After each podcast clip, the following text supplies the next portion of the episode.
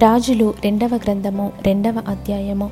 యహువా సుడిగాలి చేత ఏలియాను ఆకాశమునకు ఆరోహణము చేయింపబోవు కాలమున ఏలియాయు ఏలిషాయు కూడి గిల్గాలు నుండి వెళ్ళుచుండగా ఏలియా యహోవా నన్ను బేతేలునకు పొమ్మని సెలవిచ్చి ఉన్నాడు గనుక నీవు దయచేసి ఇక్కడ నుండుమని ఎలీషాతో అనెను.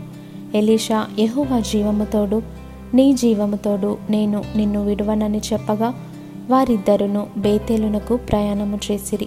బేతేలులో ఉన్న ప్రవక్తల శిష్యులు ఎలిషా యొద్దకు వచ్చి నేడు యహోవా నీ యొద్ద నుండి నీ గురువును పరమునకు తీసుకొని పోవునని నీ వెరుగుదువా అని ఎలీషాను అడుగగా అతడు నేనెరుగుదును మీరు ఊరకుండుడనెను.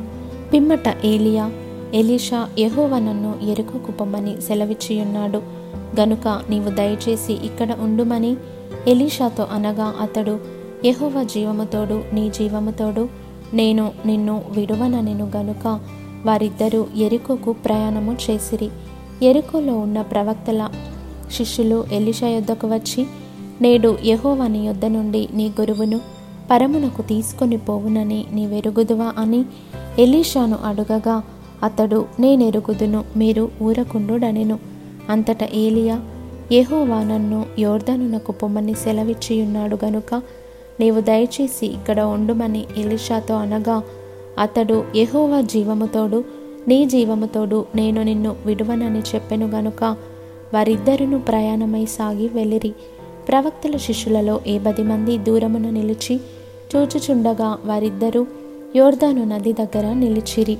అంతటా ఏలియా తన దుప్పటి తీసుకొని మడత పెట్టి నీటి మీద కొట్టగా అది యువతలకును అవతలకును విడిపోయెను గనుక వారిద్దరూ పొడి నేల మీద దాటిపోయిరి. వారు దాటిపోయిన తరువాత ఏలియా ఎలీషాను చూచి నేను నీ యొద్ద నుండి తీయబడక మునుపు నీ కొరకు నేనేమి చేయకూరదువో దాని నడుగుమని చెప్పగా ఎలీషా నీకు కలిగిన ఆత్మలో రెండు పాళ్ళు నా మీదికి వచ్చినట్లు దయచేయుమనెను. అందుకతడు నీవు అడిగినది కష్టతరముగానున్నది. అయితే నీ వద్ద నుండి తీయబడినప్పుడు నేను నీకు కనబడిన ఎడల ఆ ప్రకారము నీకు లభించును. కనబడని ఎడల అది కాకపోవునని చెప్పెను. వారు ఇంకా వెలుచు మాటలాడుచుండగా ఇదిగో అగ్ని రథమును అగ్ని గురములను కనబడి వీరిద్దరిని వేరు చేసెను. అప్పుడు ఏలియా సుడిగాలి చేత ఆకాశమునకు ఆరోహణమాయెను. ఎలీషా అది చూచి నా తండ్రి నా తండ్రి ఇస్రాయేల్ వారికి రథమును రౌతులును నీవే అని కేకలు వేసెను. అంతలో ఏలియా అతనికి మరలా కనబడకపోయెను. అప్పుడు ఏలీషా తన వస్త్రమును పట్టుకొని రెండు తునకలుగా చేసెను. మరియు ఏలియా దుప్పటి క్రింద పడగా అతడు దాన్ని తీసుకొని యోర్దాను ఒడ్డునకు వచ్చి నిలిచి ఒంటి మీద నుండి క్రింద పడిన ఆ దుప్పటిని పట్టుకొని నీటి మీద కొట్టి ఏలియా యొక్క దేవుడైన యహోవా ఎక్కడ ఉన్నాడనెను. అతడు ఆ దుప్పటితో నీటిని కొట్టగా అది ఇటు అటు విడిపోయినందున ఎలీషా అవతలి ఒడ్డునకు నడిచిపోయెను. ఎరుకో దగ్గర నుండి కనిపెట్టుచుండిన ప్రవక్తల శిష్యులు అతని చూచి ఏలియా ఆత్మ ఎలీషా మీద నిలిచి ఉన్నదని చెప్పుకొని అతనిని ఎదుర్కొనబోయి అతనికి సాష్టాంగ నమస్కారము చేసి అతనితో ఇట్లా నెరి ఇదిగో నీ దాసులమైన మా యొద్ద ఏ పది మంది బలము గలవారున్నారు.